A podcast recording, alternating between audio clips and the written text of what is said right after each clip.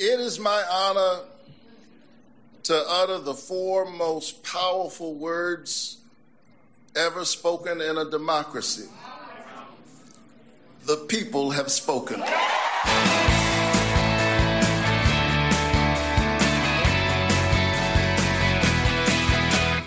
Oh my. I think it is fair to say that there is no joy in Mudville this morning, or at least uh, among Republicans or the pundit class. I think that Laura Ingraham on Fox News last night sort of summed up the mood on the right. We don't change anything. We have the same people in place in leadership, same people in place apparently at the RNC. That's not perhaps that's not changing. We just keep doing the same thing over and over again. I- am pissed tonight, frankly. Go ahead. Yeah, it's really offensive. I'm mad. For Republican yeah. voters, for Republican donors. Yeah, how did this happen? So, joining me on the podcast today, Mark Leibovich, staff writer at The Atlantic. His latest book is Thank You for Your Servitude Donald Trump's Washington and the Price of Submission. And Mark's also the former chief national correspondent for the New York Times Magazine, and his other books include the classic This Town. So, Mark, Laura Charlie. Ingraham, and Mollie Hemingway, how did this mm. happen? Why does this keep happening to us? We have no idea. I mean, there are two layers to that, right? It is classic Casablanca. I am shocked, shocked. Now, of course, the text mm-hmm. there is that like there's gambling going on here. The text here is that wow, Laura Ingraham is pissed. And basically, what she does, she didn't lay it out in that clip, but the context was she is pissed at Ronna McDaniel. McDaniel. actually has reacquired the Romney in her name. Yeah. Now that she is going to be scapegoated for this. So, uh, yeah, no, they're pissed at the RNC, pissed at Mitch McConnell. So, the subtext, of course, is the ongoing silence among the real powers that be, like Laura Ingraham, to ignore the real culprit of all this, who, of course, is Donald Trump, who I imagine is not the person that Laura Ingraham is pissed at, or at least would ever say as much about last night. No, the the Republican elites are, of course, searching their souls, right? The, yeah. As soon as they find them, I guess the real question is: Will they learn the lesson from all of this? I'm getting ahead of myself here a little bit. I mean, the lesson seems to be pretty obvious. You know that Donald Trump is toxic, that crazy can win Republican primaries, but it is death in a general election. I think we've we've demonstrated this. But the pattern is extraordinary. Your colleague Ron Brownstein sort of sums it up and just put it in context. With Warnock's victory uh, over Herschel Walker, Democrats have defeated every GOP Senate and gubernatorial candidate endorsed by Donald Trump this year in the five states that flipped from supporting him in 2016 to backing Joe Biden in 2020 Michigan, Pennsylvania, Wisconsin, Georgia, and Arizona. I mean, it's it, the the scope of the losing is pretty extraordinary. This is, I think, this is Peter Baker in the New York Times. Right. The defeat of Mr. Walker, who was handpicked by Mr. Trump, culminated a disastrous year for the former president who set himself up as a Republican kingmaker only to watch his Senate candidates in Nevada, Arizona, Pennsylvania, and New Hampshire, as well as his picks for governor in Arizona, Michigan, Wisconsin, Pennsylvania, and Georgia go on to defeat in primaries or in last month's general election. Yes, but by all means, let's blame Ronna McDaniel for all mm-hmm. of this. Mm-hmm. Mm-hmm. So is, yeah. is it is it possible? I just want to throw this up against the wall, bounce this off you. Mm-hmm. Is it just possible that it's dawning on Republicans that Kanye, Elon, Trump, Herschel is not a winning formula. I think it's certainly dawned on them. I think you know it is it is sort of uh, self evident. But again, the conversation we're having now is, of course, a variant of the conversation that has been playing out pretty much since November of 2020. Certainly, the Georgia runoff of 2021, January 6th, which was the next day, and you know, go down the list, right? So, yeah, we're we're having another version of this conversation today, but ultimately, Laura Ingraham is the norm here. It is the same avoidant strain, and what we're talking about is a, a weakness of character. The fact that even like the John Cornyn's, the John Thunes, who in recent days have been sort of seen as critical to Donald Trump, who have sort of, you know, they've played footsie around the issue of his blowing up the Constitution remarks and so forth.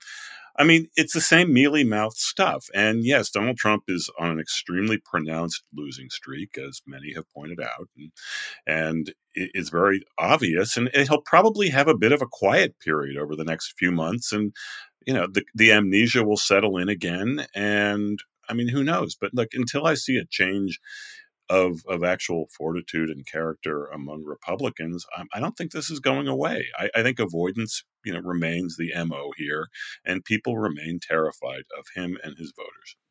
No, I was thinking this morning that, you know, you look at the elites, the donor class, the elected officials, the punditocracy, and they are just as disillusioned and as opposed to Donald Trump right now hmm. as they were in December of 2015. No question. Which is your point. I mean, we have seen this before. And and every once in a while I'll, I'll hear somebody talk about, well, the Republican Party will decide to do this or will take this.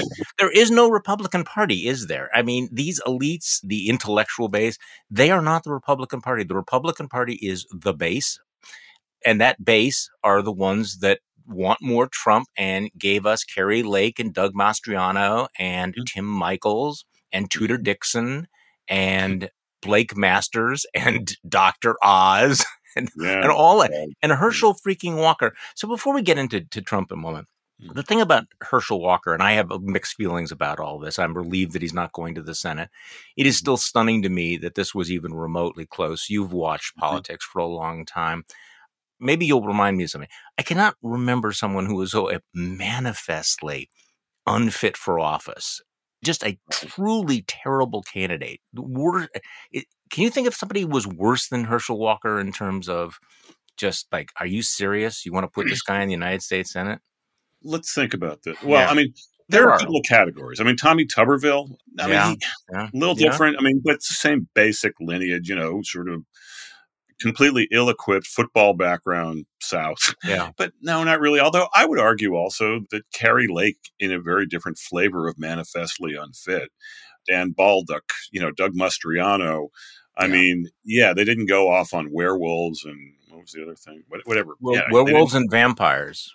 Right, but I mean, again, the flavors of manifest unfitness, you know, are go pretty deep here, right? And um, I mean, you could argue that Donald Trump is if you want to deconstruct his public statements, actually, in some ways, is as much of a blithering idiot as Herschel Walker is, you know, with similar malignancies, but on a greater scale. So, I mean, it's a big philosophical argument, but yes, the point is extremely unfit for the U.S. Senate, one would think.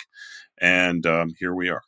Well, I think your point about Donald Trump is important here because, in many ways, what happened down in Georgia is a preview of 2024. I've, mm-hmm. I've, written that. And by that, I mean, if people are under the impression that Republicans will not completely coalesce around Donald Trump with all of his baggage, with all of the crimes, with all of the corruption, look, this party came together. They were united behind Herschel Walker. The party was united. They coalesced. They held their nose.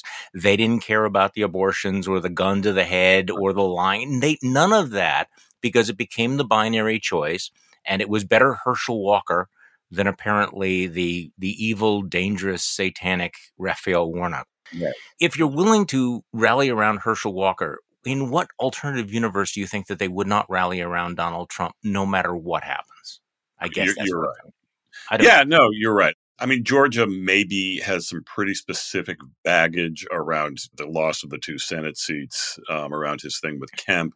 You know, maybe that peels off a few percentage points to Trump personally that Walker actually wound up getting. I mean, he came really close. I know he you did. Two, three yeah. points probably in the final I mean. I don't know, maybe it'll go up to four, but it, it, it's pretty close. And Kari Lake got really close, and they all got pretty close, sort of in the scheme of things, except for, you know, in a few of the races like Pennsylvania governors, things like that. So, yeah, we're, we're still talking about a jump ball sort of adjacent set of elections. And look, this is a scarier thought. I mean, when Trump is on the ballot, Republicans tend to come out more and they overperform. Yeah. Mm-hmm you know, people don't talk about this, but they overperformed basically in the Senate in 2020 until Trump coughed up the two Georgia races. They certainly overperformed in the House, mm-hmm. and that's largely because of the turnout machine that Trump drove. So, yeah, I think Trump on the ballot, you know, for a lot of reasons, is a very dangerous and potentially more successful proposition for Republicans that ultimately, you know, because of inertia, might sort of drive them towards. So, just one note before I we get back to Trump, I do think it's important to point out that the Warnock campaign had a very specific strategy. They reached out to independents and soft Republican voters. They did not take their base for granted. I mean, they clearly did not abandon the base, but they did not adopt the uh, the theory that the way to get elected is just to go hard left, go for the base, turn them out. Don't worry about swing voters because if they had done that, they probably would have ended up like Stacey Abrams, yeah. in in Georgia. So they actually had a very, very good campaign and a very sound strategy. And other Democrats need to learn the lesson of what worked for Warnock as well as Republicans running. Yeah, I very much agree with you. I, I, exactly. I very, very much agree with you. And, and I think, look, I think other Democrats have learned that. I mean, I think Fetterman, you know, had, mm-hmm. I mean, there, there are variations to this. I mean, Fetterman had more of a rural strategy. I mean, he wanted to sort of drive down the margins a little bit among, you know, rock rib, you know, conservative Republican areas of Pennsylvania. He was successful there. I think Biden himself had a mm-hmm. fairly in 2020. I mean, he he didn't blow off the centrist Republican moderates. I mean, I think bringing America together, I think unity, you know, and that gets people roll their eyes at that you know left and right but i think that that is still an extremely important message in close elections where you know, there might not be a lot of voters up for grabs, but those who are just love that talk. I wrote about Ron DeSantis last week, and, mm-hmm. and we're going to talk about that. Yeah. Right, but I, yeah. I think if you sort of look at some of the good mo- really good moments, if you can point to some that like Warnock had in his race. I mean, he did this thing with Ted Cruz, right? Part of a highway plan that they worked together. He worked with Rubio. Mm-hmm. I mean, again, you can roll your eyes six ways to Sunday about Ted Cruz and Marco Rubio, but it's an important message again for you know maybe suburban Republicans, suburban Democrats, whatever, to hear that this actually took place. That this maybe not that scary liberal up here who's actually worked and has a personal relationship with you know scary conservative X from Texas or Y from Florida. So DeSantis I thought one of his better moments uh, over the last few years, and again, this may make me mm-hmm. sound a little Pollyannish, but you know, he had some moments with Biden around that building that collapsed in, I guess, Fort Lauderdale around yeah. the hurricane a couple months ago.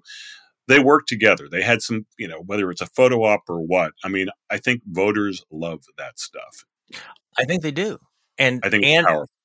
Well, and Warnock was was stressing the the theme of character, which was obvious here, mm-hmm. but also competence that let's get mm-hmm. things done. And I was listening to some of the you know these split ticket voters who voted for the Republican for governor Brian Kemp and then voted for Warnock and and they kept coming back to the we want you know people who will actually do things accomplish things right. will actually want to do the job as opposed to whatever the hell Herschel Walker right. would have done had he gone to Washington right no, I think, again, that is an important message. And again, it's very easy in this environment to just turn up your nose at that. But I hope they will keep doing that. I hope Biden will keep doing that. I hope DeSantis, you know, will do that occasionally. I just, you know, it's funny. I this is I just this kind of popped into my mind, but over the last year and a half, you know, the Reagan Library does all these speeches with basically every kind of would be Republican leader besides Trump has spoken there. And like Paul Ryan spoke there, and Pence spoke there, and Liz Cheney and Christie. I mean, I've either been to them or I've watched video of them for various reasons. And you know, very traditional kind of mainstream Republican crowd. I mean, they still actually dress like they did in the Reagan days. I mean, a lot of them are over 70 and they show up. And, and the biggest nodding always comes when they do the sort of requisite. I mean, we're all Americans here, right? You know, we yeah. all have Democratic friends. You know, this might be one of the sort of uh, capitals of conservatism, you know, here in Simi Valley, but we're all Americans here. And, and I think it's important to hear that. So that will end the Pollyannish session of the day for us, Charlie. Well, wasn't that the theme that Barack Obama really, really catapulted Barack Obama yeah. into the national spotlight when he spoke at the Democratic convention? Was that 2004? I know I've lost track of it. It was. We're, yeah. we're not blue states and red states. And people went, okay, right. all right, we really like that. And again, you do feel like, you know, am I being naive to say these things? But I think that does land with a lot of voters. And I want to talk about Ron DeSantis because right now, um, throughout the Republican Party, he is the savior at the moment. He's he's the mm. great white hope, and he's one of the, he's the great white hope because every single day something bad is happening with Donald Trump. And I mean, thinking about just the last twenty four hours for Donald Trump, kind of, I mean, I don't know what kind of a day you had yesterday, but it was a hell of a lot better than Donald Trump had. So, in one day, true. yeah, I mean, Trump's you know family real estate business convicted on Tuesday of tax fraud and other financial crimes, conviction on all 17 counts. Same thing yesterday. The new special counsel, Jack Smith, is sending grand jury subpoenas to local officials in Arizona, Michigan, and Wisconsin. Don't know where that's going. Also, yesterday, chairman of the House January 6th committee says the panel is going to make criminal referrals, which we kind of expected. And in the House of Representatives, I mean, this this GOP conference, I mean, they have all the, the knives out. Um, here, this is from Politico. It adds up to a very unmarried GOP conference racked by anger and worry about a 2024 backlash against their internal squabbles. Okay, so let's look like a week earlier. Supreme Court lets the House have Trump's tax returns. 11th Circuit Court of Appeals, dominated by conservative judges, slam dunked Trump's bid for a special master in Mar-a-Lago. Two of his top lawyers for the Trump White House are testifying before a federal grand jury uh, probing the insurrection. And lest we forget, in the last two weeks, he put out a video declaring solidarity with January 6 rioters, dined with notorious Holocaust denying fans of Adolf Hitler, openly called for the termination of the Constitution and mm. he's faced with a backlash and so he lies about lying and people on the inside are saying this campaign is just this non-existent i love this line from cnn the cnn oh, article so far since he announced that he was running for president he's gone down from his bedroom made an announcement gone back up to his bedroom and hasn't been mm. seen since except to have dinner with a white supremacist um, yeah. Uh, so, by the way, after if first of all, if only there was a newsletter to codify. I know. I'm sorry. no, no, no, no, no, no. It's, it's a joy. It's, mm, oh, you know, it's quite a lineup there. Um, you know, the follow up is so who's the overwhelming front runner to be the Republican nominee? Exactly. Or where does this leave us? Well, this is where I wanted to go because we we can set aside what the hell's happening with Trump because you can just sense, you know, all of those lonely eyes looking down to Florida and saying, please. Ron DeSantis, save us from this. And you poured a little bit of ice water on the tingles running up the legs of Republicans. So tell me, Ron DeSantis looks great on paper, right? He he has great sound yes. bites, but you, you basically asked the question what happens when we get to know him a little better and see him up close and personal? So tell me about that. Yeah, I mean, I, I had suspected, I mean, based on everything I had heard about Ron DeSantis over the last really year and a half, I didn't really know much about him when he was a backbencher, you know, congressman, and then he kind of, um, in this incredibly undignified way, gets Trump's endorsement in 2018 upsets Adam Putnam, who was the overwhelming front runner to be sort of the, the Republican nominee for governor of Florida. And he does it by basically sucking up to Trump in this incredible, probably the most obsequious, you know, Trump yeah. ad there ever, which is saying building the wall with his kids. Building mean, the wall with his kids. Yeah, just look it up. Everybody yeah. look it up. I can't even do it yeah. justice now. So next thing you know, he's governor of Florida, and people are looking to him but I don't think they know him. And the people I know or have talked to who do know him are extremely underwhelmed. And there is this fairly consistent tradition of Republicans and Democrats, but but certainly Republicans falling in love with de facto next big thing, presumptive nominee Scott Walker, Jeb Bush, you know, the presumed front runner, right? Rick Perry was supposedly the 800 Fred Thompson. gorilla. Fred Thompson, right. Yeah, yeah.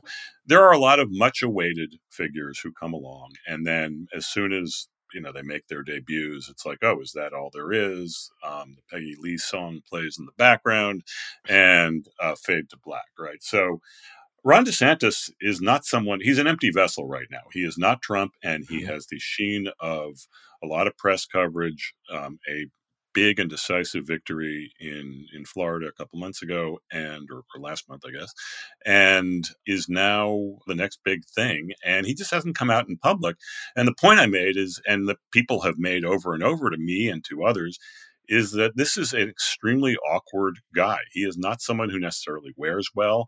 He is someone who does not think on his feet. He is someone who is fairly easily rattled in debate situations.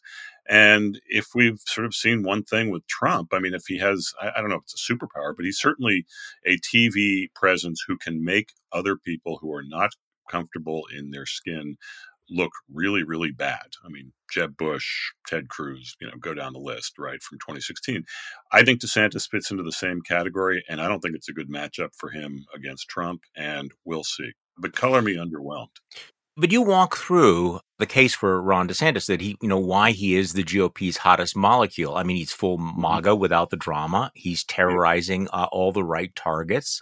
He's Trump with a brain, right? He plays well, you know, as the owner of the Libs, somebody who uh, is, you know, a heartthrob of Fox News. And as you write, he's fashioned a kind of GOP utopia in the Sunshine State. Mhm. Florida is where woke goes to die and he won this huge victory. So, really, what's not to like? If you're a Republican and you're worried about, you don't want to go squishy, right? The Republican base doesn't want to go squishy, but it also wants somebody that can win big. And so, mm-hmm. DeSantis checks all those boxes. But reading between the lines, he's got this serious asshole problem, doesn't he? He he does, and and look, I mean, but look, Trump. Okay, Trump may be, you know, the uber asshole, right? But Mhm. he, people who know him, people who like him, and there are still some people left who swear devotion to him, who spend time around him. You know, when I wrote about him, I, you know, it's been a few years, but I mean, you can see where the charm offensive comes in. I mean, he's he's sort of a trip to be around in some ways. He can turn it on, you know, and I think DeSantis even people who know him swear some kind of allegiance to him just sort of like i mean he, he's not an easy guy to be with he, he doesn't Standoffish, no eye he, he's contact. guy. no eye contact yes he is his uh, as i think i wrote his move away from this vehicle vibes are strong That's right. Would enter a charm offensive unarmed, which look does count for a lot, right? I mean, running for president is an incredibly intimate thing. I mean, it might not be intimate in that you know you don't, probably not going to meet most of your voters, but you know, being on TV, being in everyone's face for a sustained period of time is is an incredibly taxing thing for any relationship, and you know, I think that that tends to be extremely destructive to people who you know, are not necessarily winning in their personality to begin with. So your your description is consistent with everything that that I have heard about him, particularly from people who served with him in in the House. Um, but I guess the big question I have is, and you quote, uh, you know, Carlos uh, Curbelo, you know, former uh, Republican congressman from Florida, you know, rolling out the usual big time cliche, would you want to have a beer with him, which we've been Mm. throwing around since the Clinton Yeah. era. And obviously you wouldn't want to have a beer. But I guess the here's here's the the more meta question. Yeah. Do voters want a nice guy anymore? Do they want a nice guy? Or maybe they've developed a taste for assholes. You wrote the Republican Party has shown a persistent tolerance, even inclination for churlish bastards. Mhm. And as long as that's the case, maybe you don't need to be a nice guy. And if the argument is he's too much of a jerk, people go, yeah, well, that's why we like Trump because he hits the right people. He's going to punch him in the face. I, I want, I want, Right. you know, this guy. I want a jerk. I want the asshole. Right. Yeah. I, I mean, I think, yeah, the, the nice guy v jerk sort of paradigm is, I don't think that's, we're, we're talking about that to some degree, but I think the larger point is, is DeSantis the kind of leader that people want, whether he's nice or not? I mean, I think he operates in an echo chamber right now, right? I mean, people in Florida seem to really like him. People on Fox seem to really like him. People, you know, in the Trump or Trump adjacent parts of the Republican Party that still are dominant seem to like him. But I mean, I think he has all the right enemies. I don't think charm is really that important ultimately. But think about it, though. I mean, every recent president at least has some claim to charm. I mean, again, even Trump. I mean, Trump was a very compelling figure for people to watch for a while. I mean, I guess it remains to be seen whether the shelf life will go mm-hmm. into its uh, eighth year next year, right? Or I think we have a few months to go. But you know, Obama, I mean, Biden seen as a kind of a nice guy. Bush was seen as a nice guy. Clinton. I mean, you go down the list. So you know, DeSantis would be a real crotchety figure. No, Democrats are susceptible to that too. I mean, Bernie Sanders was not seen mm-hmm. as like right. the nice guy. Um, and I've often wondered, sort of, this is kind of a thought exercise. I mean, if Democrats had a Trump, someone who was like using rhetoric against certain Republican targets the way Trump does Democratic targets, I mean, would that have an appeal? I'm pretty sure it would. But no, I, I just think that, that DeSantis is an extremely imperfect and at best untested vehicle for an experiment like this. I have a hard time gaming out what it will be like if he runs against Trump. And, and my colleague Jonathan Last has written about this pretty extensively. And I think he kind of nails it that that if Republicans want the toughest, meanest bastard, there's no way that DeSantis is going to be able to, you know, be crazier than Donald Trump. But also, mm-hmm. right now, I think his strategy, I actually get his strategy, and I think it's kind of smart, is to say nothing, just step back, let Donald Trump, you know, set himself on fire. He's digging a yep. hole, etc. And so, it's strategic silence makes sense, but I can't figure out how that is sustainable. That if you get into the race, you're running against Donald Trump, at some point you are going to have to say stuff, right? You are going to have to say whether or not, you know, how you feel about uh, January 6th. Uh, what is your response to the federal indictment? Do you also favor the summary execution of drug dealers? I mean, are you in favor of that? I mean, I think it's going to be much more difficult than people understand for DeSantis to navigate what an actual clash with Donald Trump will be like and feel like. Right. I mean, and you're right. I mean, time right now, I mean, he, he he's in a great place, right? He can wait. He can enjoy the holidays. You can probably find some new Martha's Vineyard kind of stunts to play early next year or something.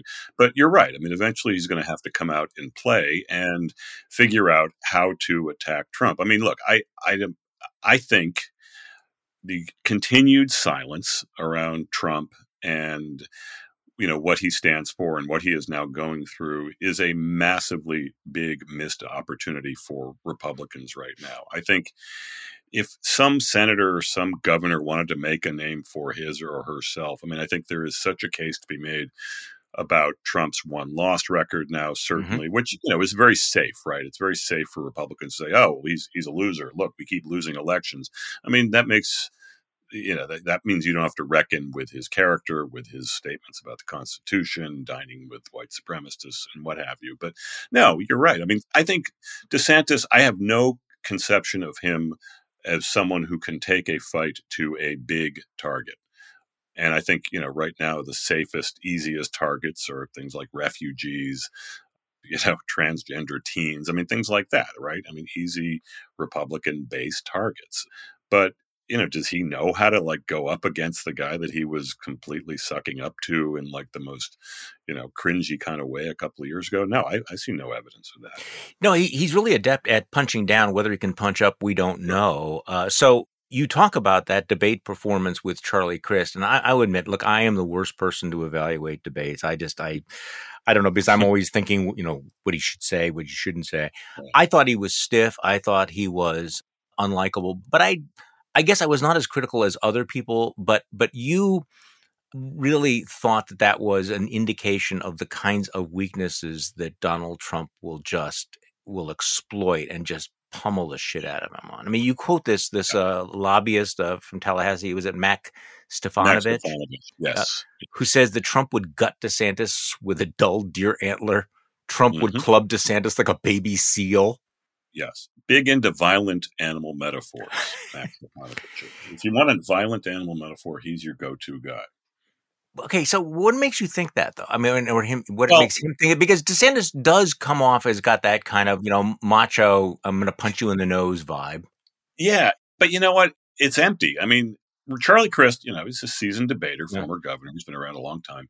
You know, so he tries to pin down DeSantis. Are you going to serve out your term or not? So he's essentially saying, you're going to run for president or not.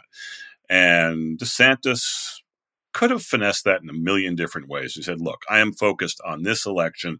We'll talk about." I mean, look, the, everyone knows how you duck a question like that. DeSantis just went completely silent. It was a I wouldn't say it's a deer in the headlights look because DeSantis always kind of he just sort of had this I'm not talking kind of it, it was a weird moment. It was yeah, an uncomfortable was, moment. Yeah. And it was an it was emblematic of the kind of unnecessary freeze that someone who doesn't really know what to say in a moment doesn't really carry off that well, you know, could face on a much larger scale in a much harder race. So, I mean, DeSantis probably calculated that he wasn't going to lose to Charlie Crist. He could probably suffer the silence for a few seconds, you know, maybe uh, take whatever hit you know he got, and it's not going to cost him the election, which of course it didn't. So, I, I but I do think it was a window into an extremely unnecessary, awkward moment that he you know needs to either work on or or doesn't have a gift for which i don't know again maybe this is just me being a theater critic here and and maybe this won't amount to much but it, I, to me a, a, lot of people mentioned that as a moment that was telling and that actually could foreshadow a you know less than stellar performance as a presidential candidate. And this brings back to something we were talking about before that you, you mentioned before is that incredible leap that you have to make from being a, a successful state level politician into the national scene. And obviously political history is just littered with folks who look really strong and impressive and just were not ready for prime time. And that's a cliche now, but the mm-hmm. reality is that you can be a very successful governor of Texas, like Rick Perry, and look like a complete idiot when you're running for president. Or, you know, look what happened to, uh, you know, Wisconsin's Scott Walker, who was, you know, the flavor of the week and then just absolutely vanished when people heard his one stump speech for the 15th time, right? Yeah. So, but as you point out in your piece, DeSantis isn't completely defenseless. Trump tried to take some shots at him, calling him Ron DeSanctimonious, and that didn't land, did it? And in fact, you did see what DeSantis has going for him is that there are a lot of people in the MAGA base that don't want to see Donald Trump attack him. I mean, how does that play? Right. I say that trying to remember 2015 and 2016. My sense is that DeSantis has deeper roots into Trump's own base than any of the opponents from 2016 do. So how does that play? What what is the backlash potential for Trump going after him? Yeah, I mean, first of all, this is not mid-season Trump. I mean, if, right. if there is such a thing as mid-season Trump going forward, I mean, I guess we'll see. Um, it, it isn't this. I mean, to sanctimony. I mean, kind of low energy. I hate to say it. I mean, between the announcement for his presidential campaign and and his sort of early uh, offensive against uh, Ron DeSantis. I mean, it doesn't look like his heart's really in it just yet. I mean, I think he's clearly seething, whatever, you know, he's, he's upset that Ron DeSantis is disloyal and getting all this attention. But again, I don't see this as damaging to DeSantis at all. And, and DeSantis, what's not defenseless about DeSantis is he's completely shameless. I mean, anyone who would cut the ad that DeSantis did to right in Trump's endorsement in 2018. I mean, that speaks to a level of shamelessness that can, I guess, serve you well in well, it's a, a superpower, right? I mean, we found out su- it's a superpower for Donald Trump. It, it, certainly is, and and look, I mean, I think that there, I mean, there, there's any number of people who might run for president on the Republican side. You know, Mike Pence. Mike Pompeo, uh, Nikki Haley. I mean, they all have exhibited again different levels of of shamelessness in order to sort of maintain what they see as viability here. So, yeah, I mean, DeSantis is a ruthless character. I mean, to do what he did, you know, just sort of the rounding up of a bunch of, you know, Jeez. refugees in Texas. I mean, that whole story, again, it played great on Fox News, played great with the base. It was like, oh, look what he's done. He's really, you know, this is a can do kind of guy. It's, I mean, I would say it's cruel. it doesn't look good. And, and also sort of an example of something that politically doesn't wear terribly well um, when you sort of sort start asking the questions is this the kind of thing our tax money should be paying for is there legal liability i mean the thing kind of fell apart and it didn't wear particularly well so and you know once you have that initial instinct i mean you know, time doesn't stop. I mean, these things do happen. And, but I also think that he has proven himself to be a ruthless politician, someone who doesn't care about refugees, someone who is willing to hurt a lot of people, even, you know, corporations, actually, like Disney, that, you know, to some degree are, are sacred cows, you know, in a free enterprise, you know, based Republican Party. So eh, to me, that shows a certain, you know, again, I guess superpower. I, I hate to sort of keep throwing yep. that word around, but yeah, but he's he's willing to do what it takes. There's no question. Well, but also these are vulnerabilities. His attack on Disney was really extraordinary, and I actually mm-hmm. I had I had a mini debate with Rich Lowry from National Review. I mean, National Review becoming the DeSantis fanzine now, mm-hmm. uh, but his argument was, well, you know, I mean, you know, Trump is terrible, but how can you possibly object to Ron DeSantis because he's basically a garden variety Republican? And I thought, wait, he's a garden variety Republican who is willing to use the power of the state to punish right. private companies for saying things things he disagrees with. I mean, this was extraordinary picking fights with the cruise lines and everything. So, yep. I mean, I remember when Republicans actually had some respect for private property, the independence of these entities. And so Ron DeSantis is in many ways an outlier there. Now, maybe this authoritarianism appeals to the base. I don't know how it plays nationally. So let me ask you this. I as I'm mm-hmm. trying to game this out. Mm-hmm. Ron DeSantis is sitting down there saying nothing about anything uh, involving mm-hmm. Trump. Right? He's not going to comment on the neo-Nazi dinner, which is interesting. He's not going to comment on the terminate the Constitution, you know, because he figures there's no upside for me. At some point, though, he's going to announce. Well, first of all, do, uh, but before I get ahead of myself, do you think he's actually going to pull the trigger on this? I mean, he's a young man; he doesn't have to run. Yeah, he doesn't. I mean, I think you know the indications are that he thinks this is his moment. His yeah. wife thinks this is their moment. He'll he'll mm-hmm. probably do it. Although I also think, again, as part of the sort of shamelessness thing. I mean, he could very well calculate that. Yeah, he doesn't want to do this. You know, Trump probably won't be viable in another four years. Maybe I'll just go all in with Trump. Hope Trump picks me as his vice president or his running mate, and I'll just set myself up in four years. Yeah, I mean, it sounds bleak, but I mean Trump would probably benefit to some degree. I don't know, but I can see him going that way too. But uh, no, I think I'm assuming he will run. I'm just guessing that that his phone is ringing off the hook like, boy, that's mm. an old analogy, isn't it? With you know phones it with sure hooks is, and everything. Right? Wow, I, I, mm. need to I need to update that. Let's say you know that his DMs are just you know on fire from, yes. from donors and Republicans all around the country saying, "Look, are you looking at what's happening to Donald Trump? You have got to run. You have to do this. This is the moment right now to do right. this." So the question is, so he announces at some point he he can't stay silent. I'm guessing that his announcement will be about the future and will not mention Trump by name at all, will not be uh, full frontal, but yeah. at some point, at he's some going point. to have to say something. How will he do that? Well, if you look at, I mean, right now, again, the safe stuff, and he's gone there already, is is one loss. It's like, look, you want electability. You know, eh, we can't win with Trump. We've proven right. it in, you know, he didn't say this, but I mean, the subtext is look at the score. Eh, I mean, he actually did yeah. say, yeah. look at the scoreboard from last November. Look how I did, you know, look how everyone else did. And yeah, you don't have to fill in the gaps there. Everyone knows what he's talking about. So yeah, Trump is extremely vulnerable on the one lost question at this point, the electability question. And to some degree, I was I remember thinking about this when Biden ran in 2019, right? He started running and he was running essentially on electability, right? I mean, that was always the number one Democratic issue through the Trump years. We just want someone who can win. And you can get a long way by saying, look, we we have to start winning elections and I'm the guy and you can make a very clear and safe case that the Trump is not the guy anymore.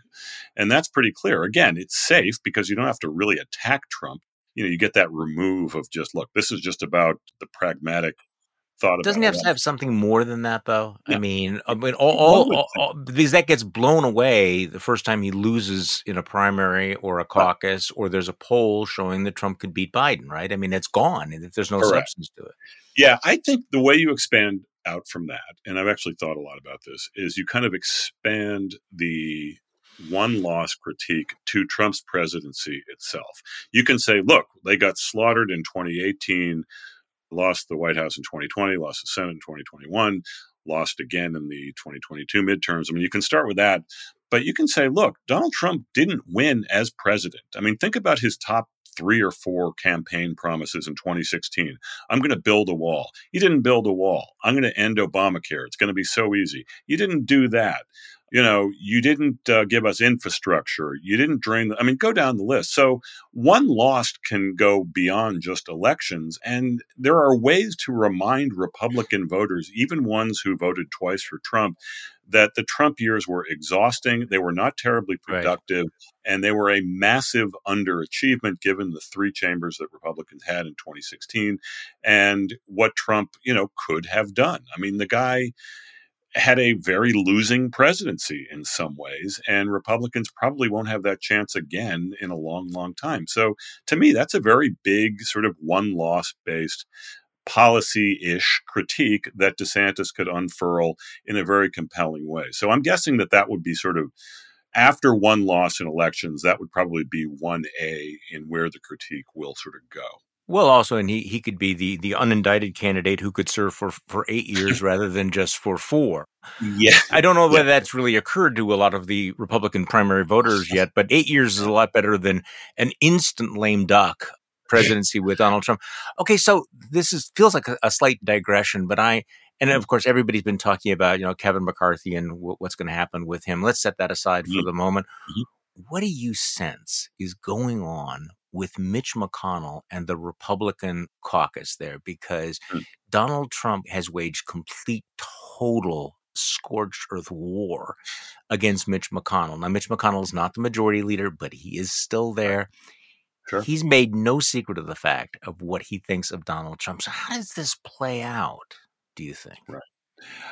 You know, I think McConnell is going to be in his current job for as long as he wants to. Mm-hmm. And he might not want to be very much longer. I mean, look, he's got, he was reelected in 2020, so he's there till what, 2026. So he's, he's got a few more years. He's going to be, what is he like? He's got to be around 80, right? He'll be in his 80s. The and they're likely to get the majority back in two years. They're extremely likely, I think, to get the yeah. majority back. And so, yeah, I, I mean, McConnell plays a very, very long game. And, you know, yes, Trump is vocal, but Trump doesn't have any power in the Senate Republican caucus beyond, you know, maybe 10 people. And I mean, you know, the Rand Pauls, the Ted Cruzes, the Tommy Tubervilles, the Josh Hawleys. I mean, you know, that th- there's going to be that kind of uh, Senate version of the Freedom Caucus. I read somewhere today. There's, there, I guess there is some, they're trying to together some kind of collating. Right. But they're not going to grow. I mean, we're still, this is still like 40 votes for Mitch McConnell, you know, pretty safely. And, I would imagine if he wants, I mean, again, looking into the future, if he wants to be reelected, the voters of Kentucky, I'm sure, will probably reelect him. And even six years out, I'm guessing if there's a Senate sort of Trump flecked version of the Freedom Caucus, you know, in the Senate, I, am guessing what would they have 20, maybe 25 at that point, and McConnell could probably squeak by. So I see McConnell as pretty invulnerable. okay, but so, so I'm, I'm trying to imagine the McConnell household, and he's mm-hmm. sitting mm-hmm. with Elaine, mm-hmm. and they're having a little bit of bourbon, and Mitch is going, you know what? I had that fucker. I could yeah. have done away. I could have taken him out, and I didn't. Yeah. If mm. so, he knows that, right? He knows he was one inch away from just ending Donald Trump. Do you think there's part of his, you know, thinking that you know, he, he he plays the long game, right? And revenge is a dish served cold. I just wonder what he can do to Donald Trump. I don't know what he can do. He has no clout with the base, right? He has no, you know, he'll he'll be he'll he'll be the RINO in chief uh, for the Laura Ingrahams of the world. But if I'm Donald Trump, I have to be thinking that to have the leading Republican in the United States Senate who hates my guts, that that there might be a downside to that. I don't know. You would think, right? you you would think, but I don't know. I, I don't think McConnell had a lot of great choices.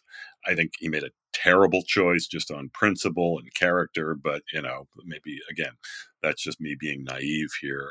But I, I think he maybe thinks and probably was right that he took maybe the second worst of a really, really bad set of options.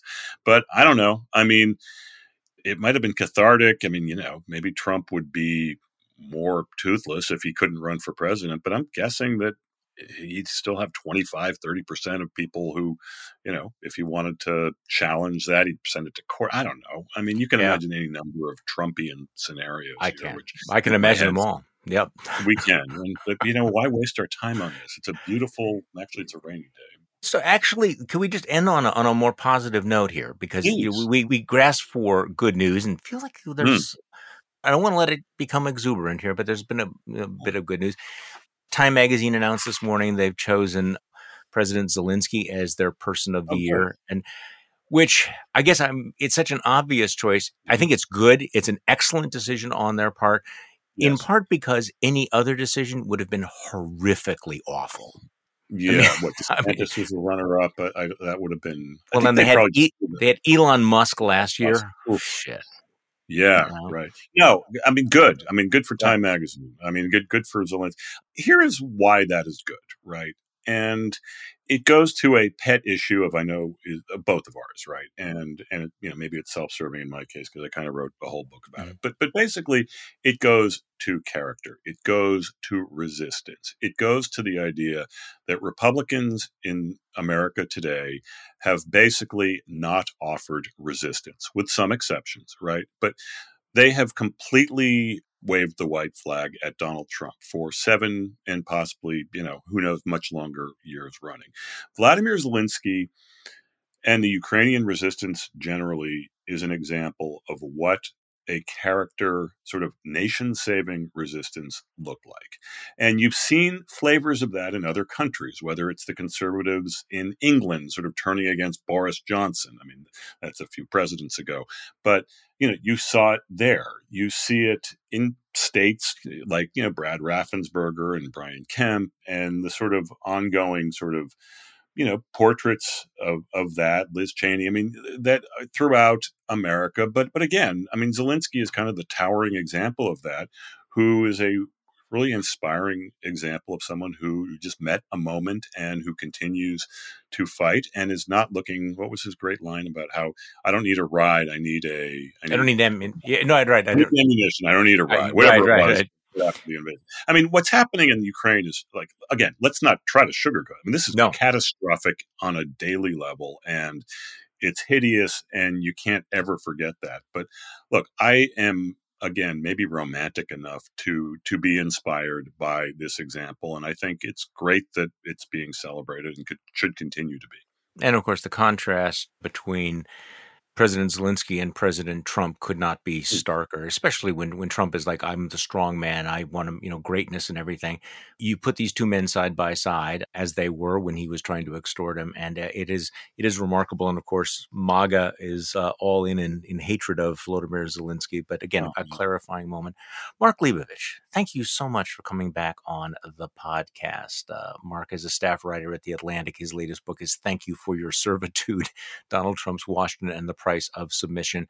And he is the author of a must read piece in The Atlantic, uh, sort of getting to know the real Ron DeSantis and how he'll wear upon closer inspection. Mark, thanks so much for joining me today.